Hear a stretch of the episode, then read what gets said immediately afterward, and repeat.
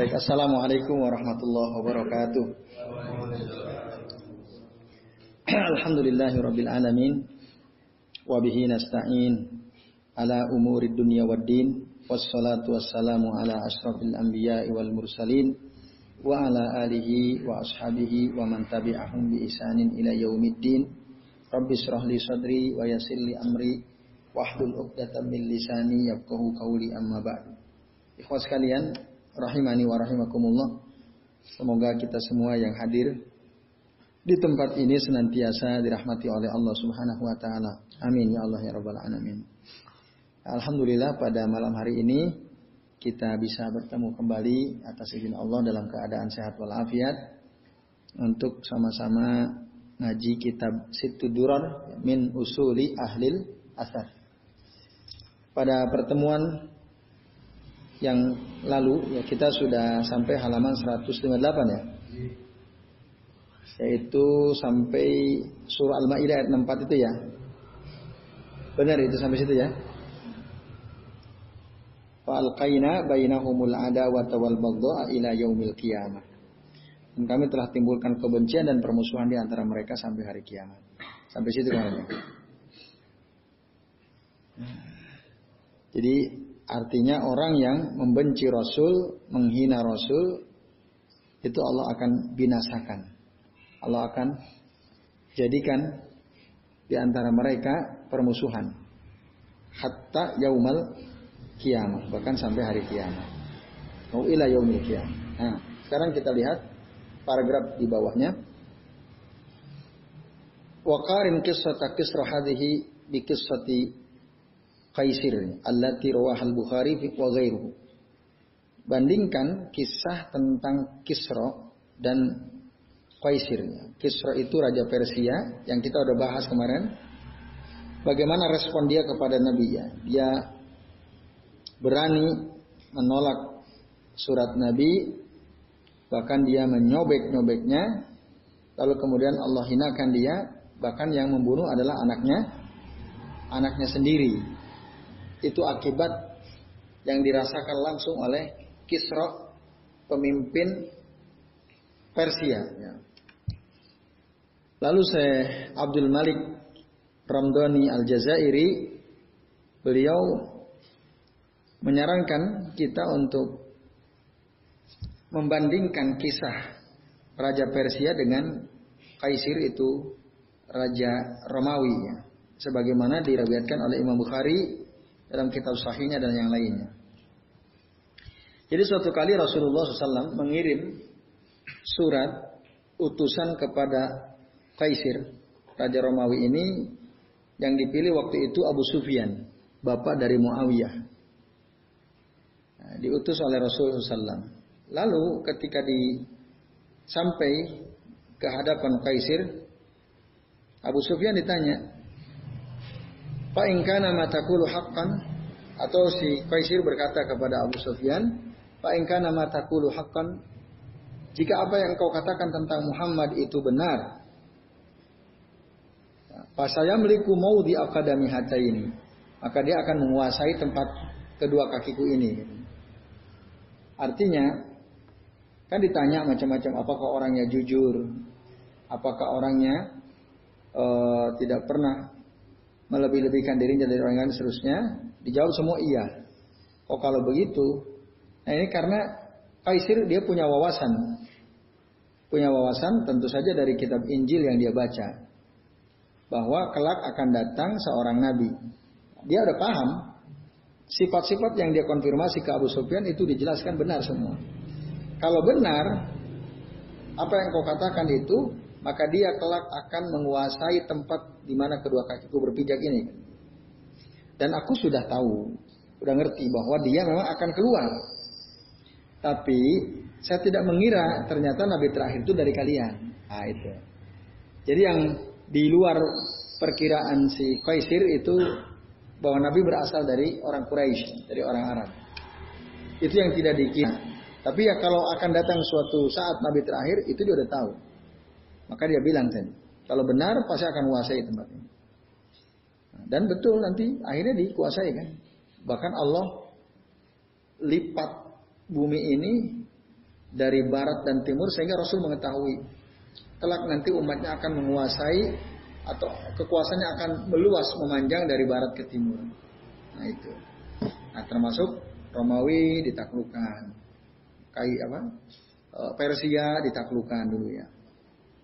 Nah, lalu dia bilang, "Falau anni a'lamu anni ya, ukhallisu ilaihi latajassamtu liqa'ahu."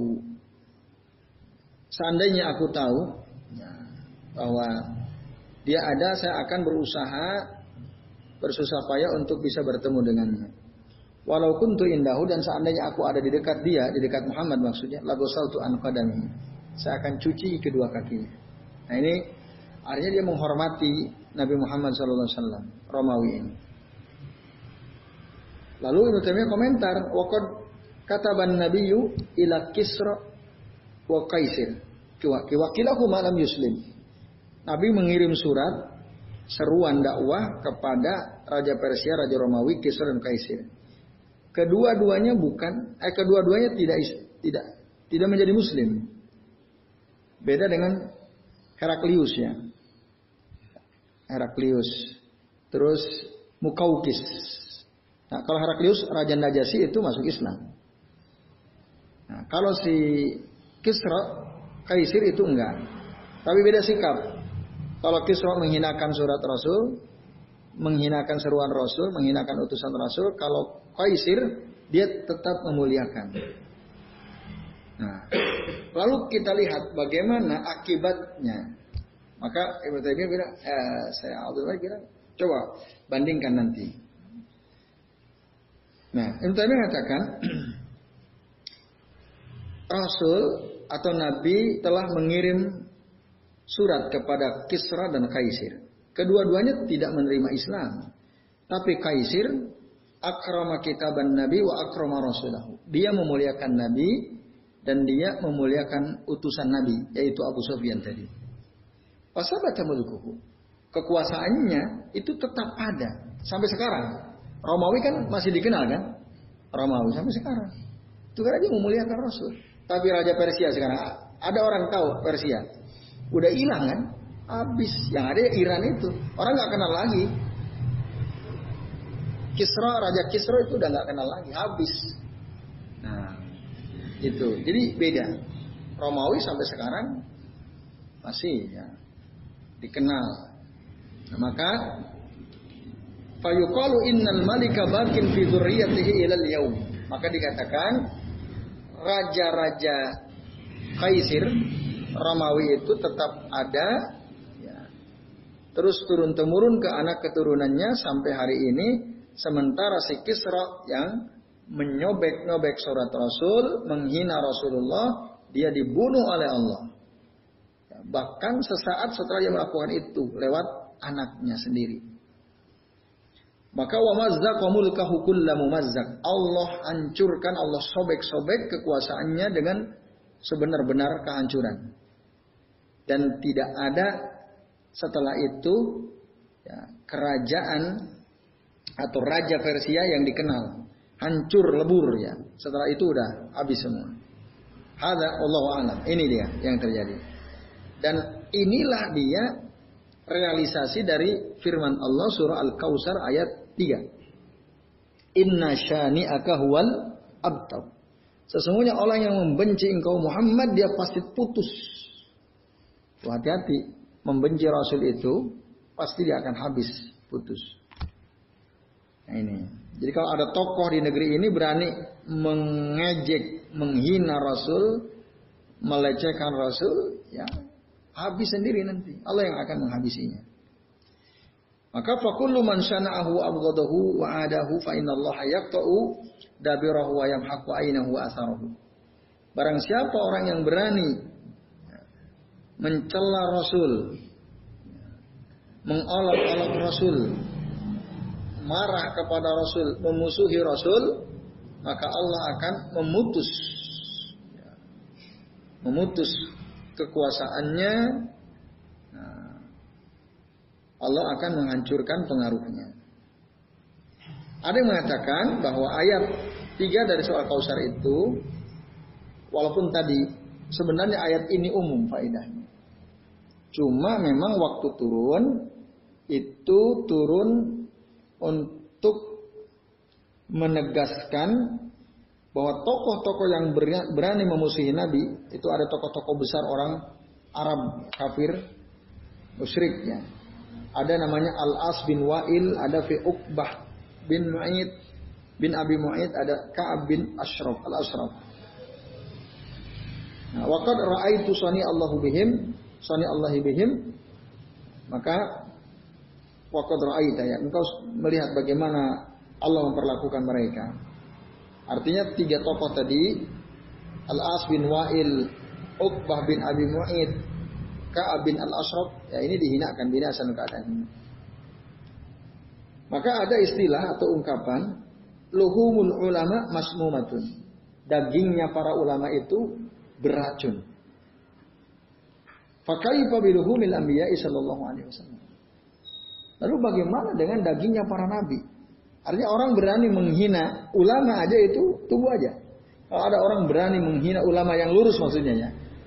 Karena ada ulama su kan, ulama buruk, nah itu lain nggak masalah kalau itu. Nah, tapi yang baik kok kita berani menghina ulama yang lurus, nah itu hati-hati. Karena luhum al ulama masmumun. Daging para ulama itu beracun. Apalagi daging para Nabi. Ada orang berani menghina Nabi, habis sudah. Nah, itu ikhlas kalian. Lalu aku katakan, kata penulis kitab ini yaitu Syabdul Malik Ramdhani Al-Jazairi, ta'amal kaulahu. Perhatikan perkataan Ibnu Taimiyah tadi. Innal malika bakin fi dzurriyyatihi. Sesungguhnya kekuasaan, kerajaan orang yang memuliakan Nabi akan tetap ada ya, pada anak keturunnya sampai hari ini. Dan perhatikan juga kata-kata Heraklius setelah dia membaca surat Rasul SAW pada riwayat yang lalu. Nah ini juga Heraklius Romawi juga ya. Ya maksar Rum, wahai para seluruh bangsa Romawi, halakum fil falah, maukah kalian berada dalam keuntungan, warush berada dalam petunjuk, wa ayyus bitamulkakum dan apakah juga kalian ingin kekuasaan kalian itu tetap ada? Fatabaya'u hadan nabi, maka berbaiatlah nabi ini. Dukunglah nabi ini, Nabi Muhammad maksudnya. Itu kata Heraklius ya. Ibnu Taimiyah lalu mengatakan, "Wa nadhiru hadza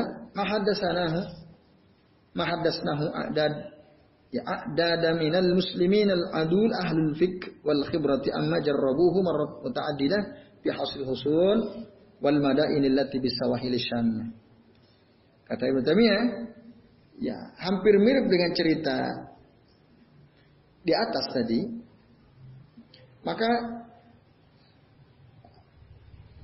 telah diceritakan kepada kami bahwa dulu ada beberapa kalangan dari kaum muslimin, orang-orang adil, ahli fikih, orang berilmu dulu ya. Apa yang telah mereka lakukan di dalam menyerang musuh. Jadi dulu kaum muslimin itu perang terus kan. Bahkan Ibnu Taimiyah itu itu sering ikut perang. Beliau itu sering ikut kaji, ngisi kajian, sering nulis kitab, sering juga ikut perang. Sampai-sampai nggak sempat nikah. Sampai-sampai ya, karena habis waktunya. Ibnu Taimiyah rahimahullah. Nah, jadi telah sampai kepada beliau ada sekian kaum muslimin ya, dari ahli fikih, orang-orang yang ada orang berilmu, apa yang telah mereka lakukan yaitu menyerang benteng-benteng musuh, kota-kota musuh berkali-kali yang ada di uh, semenanjung Syam ya, Syamia. Ketika orang-orang Islam menyerang mereka, yaitu di antaranya ada Bani Al-Asfar di, di zaman kami, ya. mereka berkata, Kunna nahnu Nasrul Hisna au Al-Madinah as-sahar au aksar min Dulu kami itu menyerang benteng-benteng orang kafir, musuh-musuh atau kota mereka ber sebulan bahkan bisa lebih dari sebulan. Tapi kami tidak bisa menaklukkan mereka sampai-sampai kami ini hampir saja putus asa. Tidak ada benteng orang kafir diserang oleh kaum muslimin tidak tembus-tembus gitu ya. Mereka punya pasukan banyak, senjata banyak, kaum muslimin nggak bisa masuk. Bahkan sampai berbulan-bulan. Nah, sampai kami hampir putus asa. Tetapi ketika penduduk kota orang kafir tersebut, penduduk benteng tersebut, dia berani mulai menghina Rasul, melecehkan Rasul, nah, maka dengan cepat benteng atau kota mereka itu bisa ditaklukkan dan mudah nanti ditaklukkannya.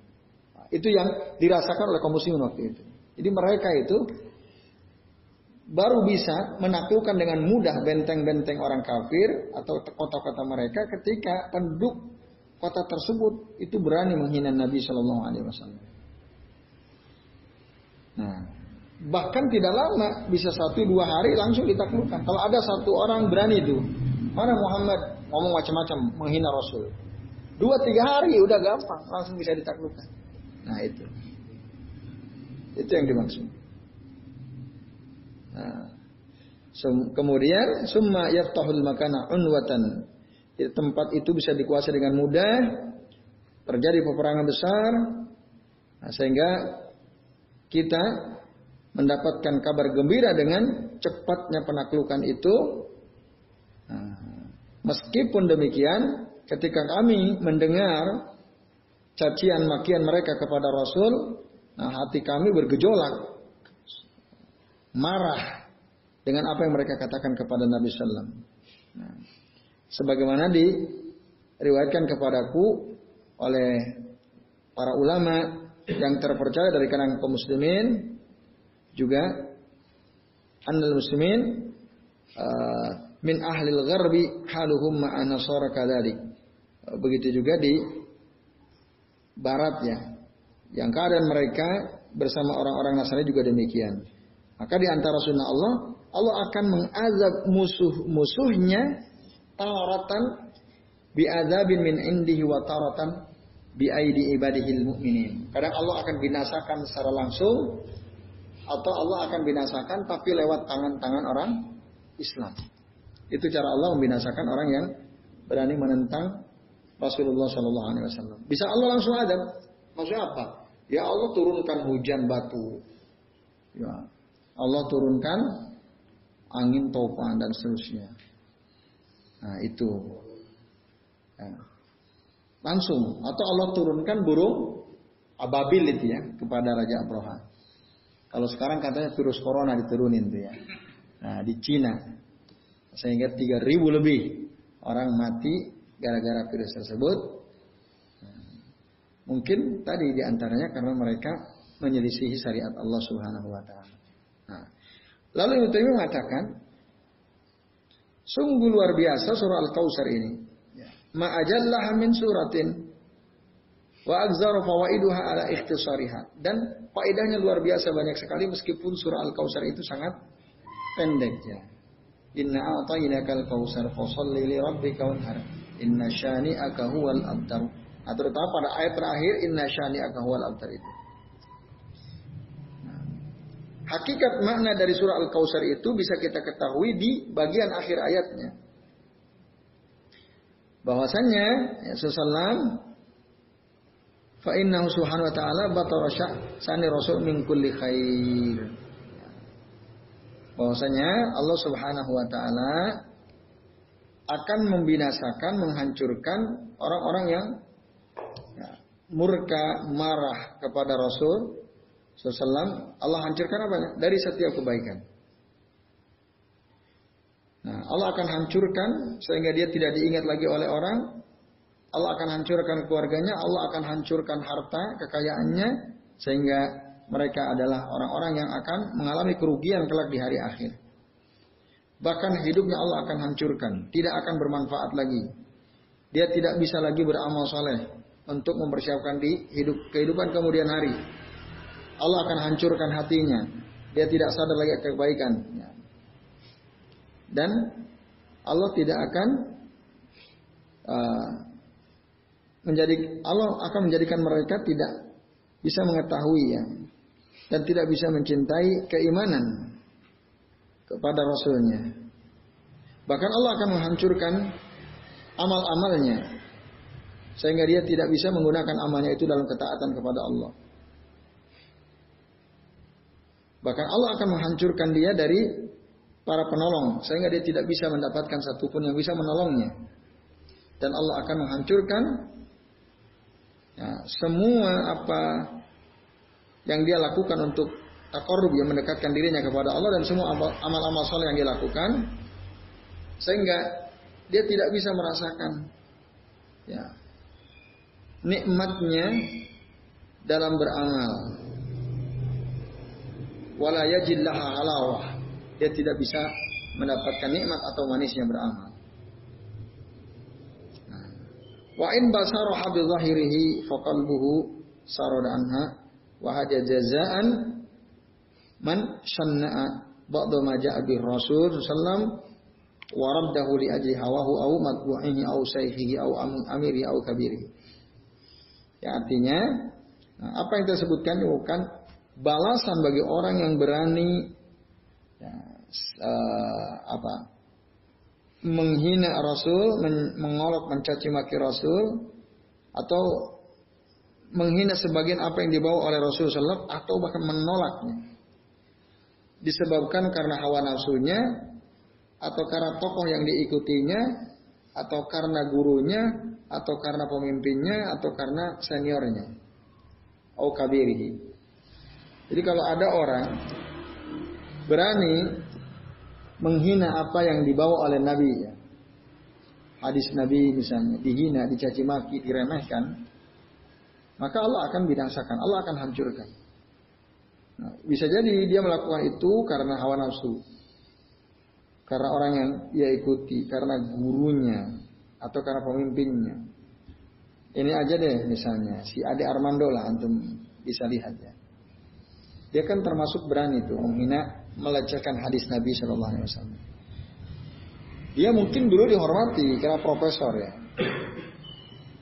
Tapi sekarang coba lihat bagaimana kaum muslimin ya, khususnya di Indonesia menganggap dia. Dianggapnya kan sampah peradaban ya. Bahkan ada tokoh-tokoh itu sampah peradaban ada berapa itu ya. Ada Armando salah satu di antara. Pasti akan habis. Pokoknya siapa saja yang berani menghina apa yang dibawa oleh Nabi, melecehkan apa yang dibawa oleh Nabi, yaitu hadis-hadis yang tentu saja, Al-Quran tentu saja, ya, dia akan mendapatkan balasannya. Di dunia, apalagi di akhirat. Nah itu ikhlas sekalian.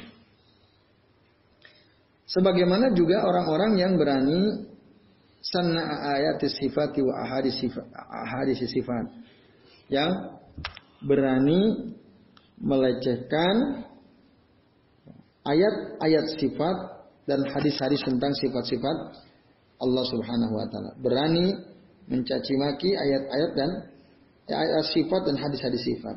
Maksudnya ayat yang menjelaskan tentang sifat Allah atau hadis-hadis Nabi yang menjelaskan tentang sifat sifat Allah. Apa itu sifat Allah? Nah, ada sifat zatia, ada sifat pilih ya. Kita udah pernah bahas, singgung dulu. Apa contoh sifat zatia Allah? Ada yang bisa ngasih contoh? Apa pula sifat pilih Allah? Ada yang masih ingat? Sifat zatnya Allah.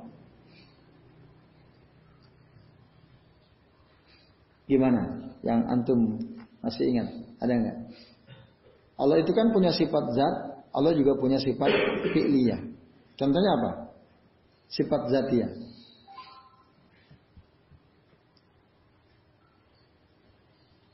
Lupa? Lupa ya. Zat zat itu zatnya Allah. Sifat apa misalnya? Sifat zat Allah. Apa? Allah punya tangan. Ah, itu. Allah punya tangan itu sifat zat Allah. Allah punya tangan. Itu sifat kan? Nah, Allah punya kaki. Itu sifat zatnya Allah. Nah, Allah apa lagi? Kalau Allah marah, Allah murka itu sifat zat atau sifat fi'liyah. Itu sifat perbuatan. Marah. Marah itu termasuk sifat zat atau sifat perbuatan? Perbuatan. Turun perbuatan ya. Misal Allah Allah tabaraka wa taala yanzilu ila sama'i dunia. Allah turun ke langit dunia. Itu sifat perbuatan sifat fi'liyah. Nah, maka siapa saja yang mencaci maki, meremehkan ayat-ayat sifat, hadis-hadis sifat, lalu dia mentakwil tidak sesuai dengan yang dikehendaki oleh Allah dan Rasulnya, atau dia menarik makna ayat-ayat sifat, hadis-hadis sifat itu kepada apa yang sesuai dengan mazhabnya, mazhab kelompoknya. Nah, itu ada kan? Au tamanna Allah takuna ayatus ayatus ayatus sifati unzilat atau ada orang yang dia berangan-angan supaya ayat-ayat tentang sifat Allah itu tidak diturunkan. Hadis-hadis tentang sifat-sifat Allah itu tidak dikatakan oleh Nabi SAW.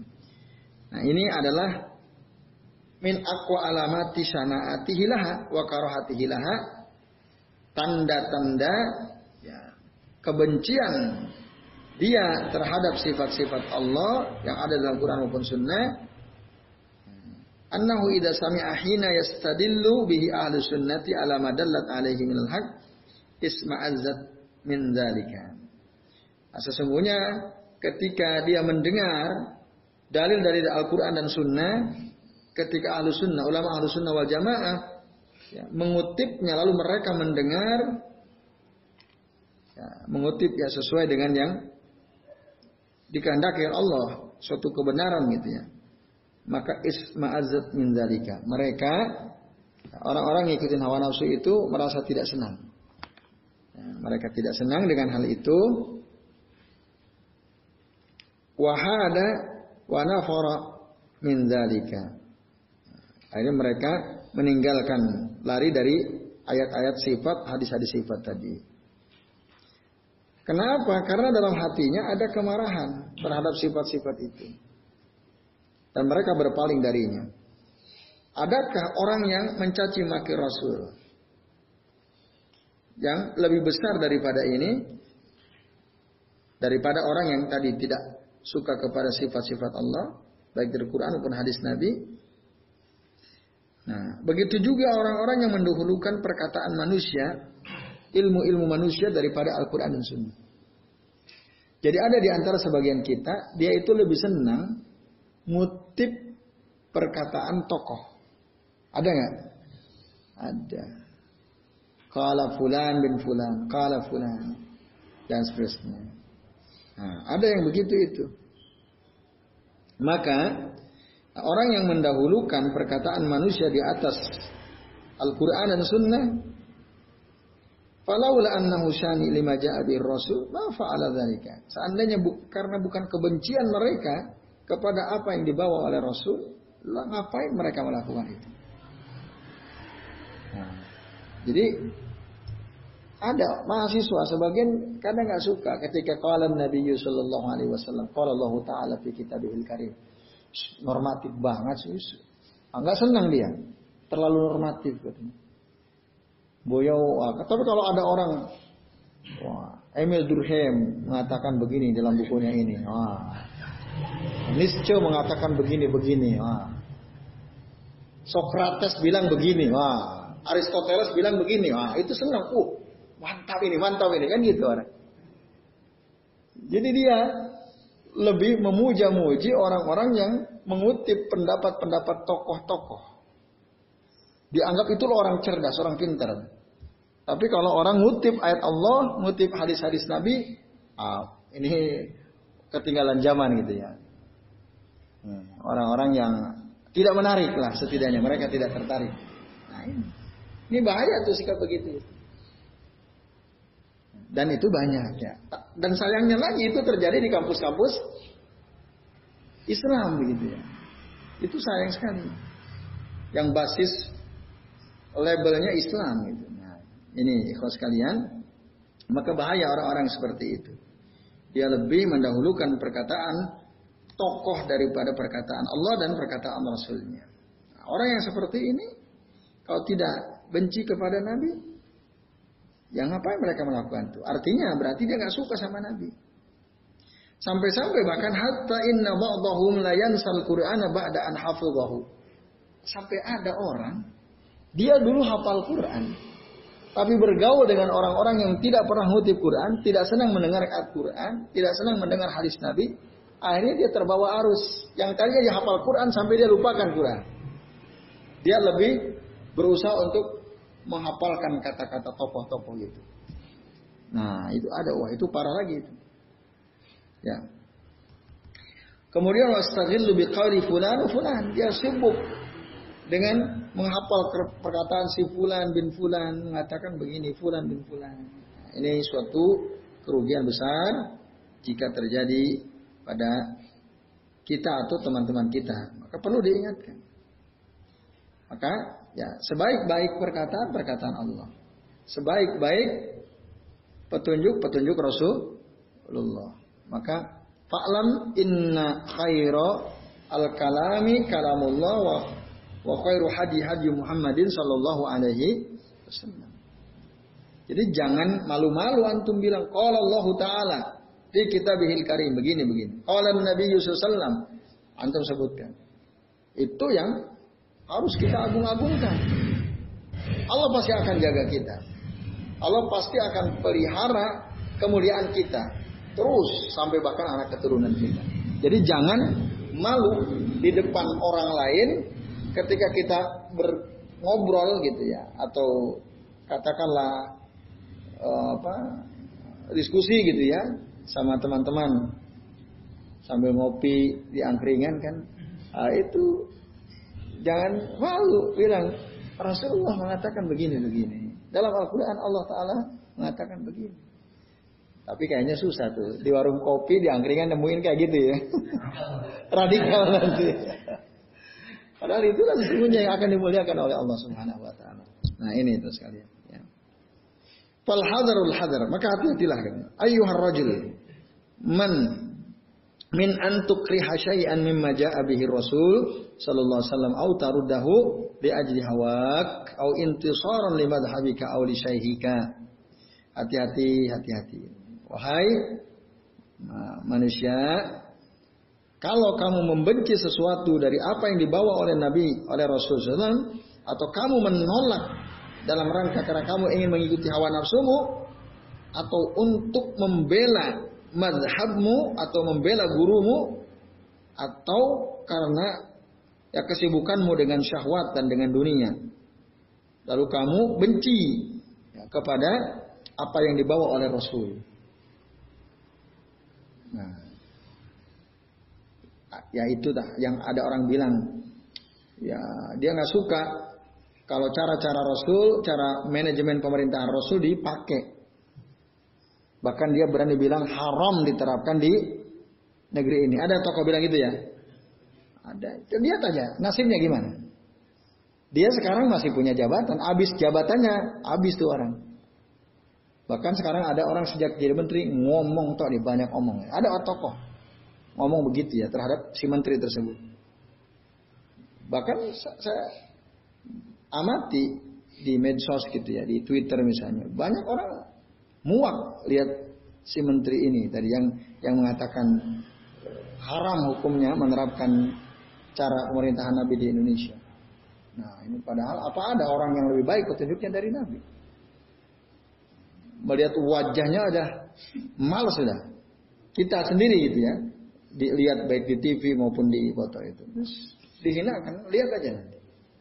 Nah itu maka hati-hati ikhlas kalian jangan sampai kita melakukan hal seperti itu. Gara-gara apa? Awan nafsu, syahwat, karir politik, karena dunia kan itu. Dia berani melakukan ini dan itu. Ya. Ah, kemudian fa inna Allah lam yujib ala ahadi ala ahadin ta'ata ahadin illa ta'ata rasulih wal ahdu bima ja'a. Sesungguhnya Allah tidak pernah mewajibkan atas seorang hamba untuk taat kepada seseorang kecuali orang itu taat kepada Rasul dan mengambil apa yang dibawa oleh Rasul. Baru taati. Jadi Allah tidak pernah mewajibkan, eh hamba-hambaku ikutilah si pulan, si pulan bin pulan. Tokoh ini dan itu. Gak ada. Yang diwajibkan itu adalah mentaati orang yang taat sama Rasul. Nah gitu. Jadi kalau ada tokoh, dia selalu berusaha untuk taat kepada Nabi, dia selalu uh, menjelaskan apa-apa dengan sabda Nabi, selalu menguatkan perkataan Nabi Shallallahu Alaihi Wasallam dan apa yang disampaikan benar, memang hadisnya hadis makbul gitu ya. Nah, maka orang yang seperti itu wajib ditaati karena dia mengambil apa yang dikatakannya dari apa yang dibawa oleh Nabi Shallallahu Alaihi Wasallam. Itu tuh sekalian. Bihaisu lau khalafa al abdu jami al khalqi. Nah ini kata-kata terakhirnya. Di mana kalau seandainya ada seorang hamba dia menyelisihi seluruh makhluk yang ada di atas muka bumi ya, dan dia mengikuti Rasul jadi nggak ada satupun orang yang diikuti, yang diikuti cuma Rasul saja. Ya. Maka Allah tidak akan meminta pertanggungjawaban. Masa Allahullahu an mukhalafati ahadin. Allah sama sekali tidak akan meminta pertanggungjawaban kepada kita karena kita tidak mengikuti tokoh. Kamu kenapa enggak ngikuti Hasim Ash'ari? Kamu kenapa enggak ngikuti Ahmad Dahlan? Nggak, nggak akan ditanya. Tidak akan ditanya. Siapa misalnya tokoh-tokoh hebat di Indonesia? Kamu kenapa nggak ngikutin Kiai Pulan, Ustaz Pulan? Nggak akan ditanya oleh Allah Subhanahu Wa Taala. Jadi seandainya kita tidak mengikuti seluruh makhluk, kita hanya ikuti Rasulullah, Allah tidak akan sama sekali meminta pertanggungjawaban kepada orang tersebut. Ya. Fa inna man yuti au yuta'in nama yuta'u taba'an rasul. Nah, sesungguhnya orang yang ditaati itu orang yang mentaati orang yang ditaati itu sesungguhnya hanya semata-mata karena dia taat kepada dan taat dan mengikuti Rasulullah Shallallahu alaihi wasallam. Wa illa lau amara bi khilafi ma amara bihi Rasul ma'uti'a. Kalau jika tidak kalau ada orang menyuruh sesuatu yang berselisih, menyelisihi apa yang diperintahkan orang Nabi, jangan ditaati. Tidak ada orang nyuruh ABC. Perintah dia, instruksi dia itu bertentangan dengan apa yang dibawa oleh Nabi. Ma amara rasul, ma uti, maka tidak boleh ditaati orang itu. Nah itu ikhwas sekalian, azan ya Allah wa Nah, lalu yang terakhir, penutup bab yang keempat ini, Fa'lam zalika ketahuilah hal tersebut, wasma wa'ati, dengarkan taati, wattabi wala tabtadi, ikuti Rasul, jangan berbuat bid'ah. Takun abtaru marudu dan alaika amaluka. Karena kalau kamu berbuat bid'ah, uh, binasalah kamu dan tertolaklah semua amalmu itu. Balla khaira fi amalin abtar minal ittiba. Bahkan sama sekali tidak ada kebaikan dalam suatu amal yang ya, abtar tadi, yang terputus minal ittiba dari ittiba kepada Nabi Shallallahu Alaihi Wasallam wala khairu fi amilihi dan sama sekali tidak ada kebaikan dalam uh, orang yang mengikutinya. Nah, maksud mengikutinya di sini adalah uh, apa orang yang tidak mau ikut sunnah Rasul. Orang yang mengikuti hawa nafsunya, mengikuti guru-gurunya, membela madhabnya, tapi menyelisih Rasul, Nah orang yang kayak begitu itu katanya wala khairu fi amilihi. Balla khairu fi amalin abtar minal ittiba. Bahkan tidak ada kebaikan dalam amal yang terputus dari ittiba kepada Nabi SAW dan tidak ada kebaikan dari pada diri orang yang melakukannya. Wallahu taala.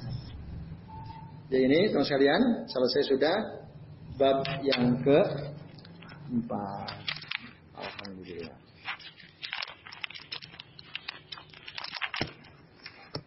Berarti pekan depan insya Allah masuk bab yang kelima ya. Ya, baik itu saja saya kira terus sekalian. Uh, pembahasan pada malam hari ini. Jadi menuntaskan bab yang keempat yang kemarin kita sudah bahas. Intinya, ringkasannya adalah jangan pernah sekali-kali berani menghina Rasul mengolok-olok Rasul ya, atau benci kepada sunnah Rasul atau bahkan dia mencuri uh, apa? Apa tadi? Ya. Jangan mengikuti ya orang-orang yang berani menghina Rasul, memperolok-olok Rasul. Dan jangan tentu saja jangan lakukan itu dan jangan pernah kita berani menolak apa yang pernah disampaikan oleh Rasul Shallallahu Alaihi Wasallam. Atas dasar apa pun ya, atas nama apa pun, jangan. Itu. Walaupun ada kan sebagian orang cenderung membela kelompoknya, membela gurunya, walaupun udah jelas ya gurunya salah gitu ya. Kalau dia bela, padahal apa yang dikatakan gurunya bertentangan dengan apa yang disampaikan Rasul. Nah itu bahaya. Hati-hati, jangan sampai itu dilakukan oleh kita. Jadi saya kira itu kesimpulan akhir dari uh, bab yang keempat. Selebihnya waktu saya uh, silakan barangkali ada di antara antum yang mau bertanya kami persilahkan.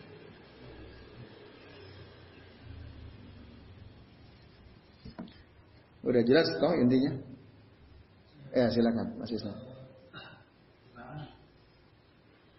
Uh, saya pernah bukan diskusi ya tapi waktu itu sebenarnya nggak pengen diskusi tapi ya. Itu apa tahu-tahu teman ajak ngobrol dia itu ada satu sifat yang dibenci sama dia sifat Rasul itu uh, tentang Rasul kok istrinya banyak. Oh, iya. Nah, itu saya nggak bisa jawab apa-apa. Hmm ada apa ya bingung juga ya iya yang kedua uh, tentang penting nggak sih kalau namanya kita sekarang ini mengikuti suatu kelompok hmm. tapi dalam artian kita bisa menjaga diri ya. karena kalau kelompok kan kita nggak boleh bersakit kita dan lain sebagainya yang penting tetap uh, sesuai dengan syariat Islam tapi yang kita ingin manfaatkan di situ karena kumpulnya kita sama orang-orang yang soleh. Ya. Pada kita. Hmm. Uh, mungkin itu. Ya. Baik, terima kasih Mas Isna. Hmm. Yang pertama ada orang tidak suka kepada sifat Rasul yaitu yang memiliki istri lebih dari satu bahas sebelas, yang mengatakan sebelas, ada yang mengatakan sembilan. Apa dia? Apa alasan tidak suka? Ya mungkin bagi dia itu sifat jelek gitu ya. Kalau istilah bahasa kita kemaruk gitu ya sama ini ya. Nah, itu ah itu bahaya, termasuk bahaya tuh. Kalau ada satu atau sedikit saja kita tidak suka dari apa yang dilakukan oleh Rasulullah, nah itu yang fal hadar al hadar, hati-hati. Karena Nah, orang tersebut kelak nanti akan dibinasakan oleh Allah dengan cara-cara Allah tentu saja. Nah, kebinasaan itu bisa kematian, bisa ke gagalan, hidupnya gagal, terus dia merasa tidak nikmat, ibadah nggak nikmat, amal soleh nggak nikmat, kan itu ngeri itu. Hidup tuh kayaknya nggak ada nggak ada manfaatnya, hampa gitu. Walaupun mungkin dia punya pekerjaan, punya gaji, tapi hidupnya itu hampa, tidak nikmat ibadah. Nah itu. Orang yang dia tidak taubat dari perbuatan tidak menyukai dari apa yang dilakukan oleh Nabi, itu akibatnya. Bahkan Nabi kan pernah mengatakan, salasun ada tiga perkara. Man wajada fihinna man wajada fi nafsihi man wajadahunna fi nafsihi barang siapa yang mendapatkan ketiga perkara itu ada dalam dirinya wajadah halawatul iman dia akan merasakan nikmatnya manisnya iman nah, salah satu di antaranya apa ayyakunallahu wa rasuluhu ahabba ilaihi mimma siwahuma dia menjadikan Allah dan Rasulnya adalah dua hal yang paling dia cintai daripada selain keduanya. Jadi yang ada di hatinya, ada di pikirannya, cinta dia itu pertama untuk Allah, untuk Rasulnya. Jadi apa yang dilakukan oleh Rasul, itu dia cinta. Dia senang, karena pasti ada hikmah di balik itu. Nah, orang begitu itu akan merasakan nikmatnya i, iman. Wajada halawatul iman. Itu Nabi yang bilang. Maka kalau ada orang benci sama Nabi, salah satu perbuatan Nabi, ya hidupnya tadi dia tidak akan pernah mendapatkan manisnya iman. Manisnya beribadah, enaknya ibadah tidak akan pernah. Nah itu, maka bahaya tadi hati-hati. Tinggal nanti masih saya lihat aja kehidupan orang tersebut bagaimana.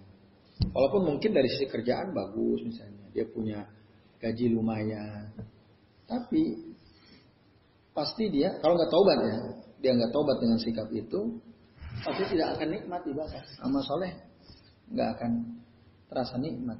Hidupnya hampa hidupnya. Nir manfaat gitu ya, nggak ada manfaat. Nah, itu yang pertama. Terus yang kedua, uh, tadi apa? Apa? Oh ya. Penting nggak kita berkumpul dalam satu komunitas, ya kelompok? Penting. Ya, selama tadi kita bisa menjaga diri untuk tidak bersikap taklid buta atau asobiyah, fanatik ya terhadap kelompok kita. Itu bagus. Nah, kalau tidak salah itu ada ayatnya dalam surah Ali Imran ya. Gimana tuh yang biasanya itu jadi motok Muhammadiyah juga itu. Apa tuh yang apa? Lupa saya ayatnya ya. Jadi intinya kita itu ya kalau bergabung bersama-sama, bergerak bersama, nah, kekuatan kita kan lebih besar jadinya. Berdakwah bareng-bareng kan, ada yang mengcover, ada yang mendukung. Ketika ada apa-apa kita dibela. Ya. Itu penting. Selama tadi, ya kalau salah kita harus bilang itu salah kan itu. Jangan ikuti. Nah itu nggak ada masalah. Ikut organisasi apa, ikut ormas apa, silahkan saja. Yang penting tadi lepaskan sikap fanatisme, lepaskan sikap taklid tadi, taklid buta tuh. Ya itu maksudnya. Jadi boleh ya, boleh bergabung dengan suatu komunitas tertentu. Ya, kalau nggak salah ada ayatnya dalam surah Ali Imran. Saya, lupa kata kuncinya. Atau kita belum.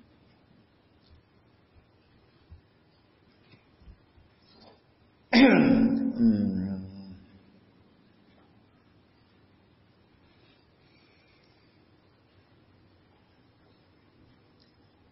Ya kalau nggak saya ini yang surah Ali Imran ayat 110 ya. Kuntum khaira ummatin ukhrijat lin-nasi ta'muruna bil ma'ruf wa tanhauna 'anil munkari wa tu'minuna billahi.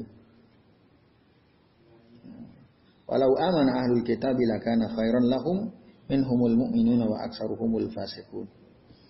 Nah, kata kuntum, nah itu yang dimaknai kuntum khaira ummah. Kalian adalah sebaik-baik umat. Kalian itu artinya banyak, kan tidak sendirian ya. Banyak. Yang Allah keluarkan kepada manusia, kalian menyeru kepada kebaikan dan mencegah dari perbuatan mungkar. Dan kalian beriman kepada Allah. Nah, makna kalian itu ya bareng-bareng. Tak muru nabil ma'ruf kan jama itu. Tak muru nabil ma'ruf. Nah itu ada faedah. Kalau sendirian, ketika kita misalnya, contoh ginilah, kita di dakwah sendiri gitu ya. Tahu-tahu ada orang tidak suka, tidak senang. Lalu kita dihabisin gitu. Dihabisin, dibully. Kalau enggak punya komunitas ada yang bantu nggak kira-kira? Nggak ada. Walaupun mungkin bisa saja ya. Tapi bedalah kalau kita punya komunitasnya. Itu tentu supportnya lebih kuat lagi. Walaupun Jangan sampai itu jadi sandaran. Sandaran kita tetap Allah Azza wa Jalla. Gitu. Tapi tadi, ya penting. Tapi seandainya nggak ikut, ya nggak ada masalah juga. Gitu. Nggak ada masalah juga. Jangan sampai itu dianggap satu kewajiban lah intinya itu. Ya itu ada. Yang lain? Oh, masih ada? Udah jelas ya? Baik, Alhamdulillah kalau sudah jelas. Nah, insya Allah pekan depan kita akan masuk bab baru yaitu landasan yang kelima. Tinggal dua bab lagi ya. landasan kelima dan landasan keenam. Baik teman sekalian, ini saja yang bisa saya sampaikan. Terima kasih atas perhatiannya. Mohon maaf apabila yang kami sampaikan ada kesalahan dan kekeliruan. Sebelum saya kembalikan waktu ke Mas Isna selaku pembawa acara, saya akhiri billahi taufiq wal hidayah. Wassalamualaikum warahmatullahi wabarakatuh.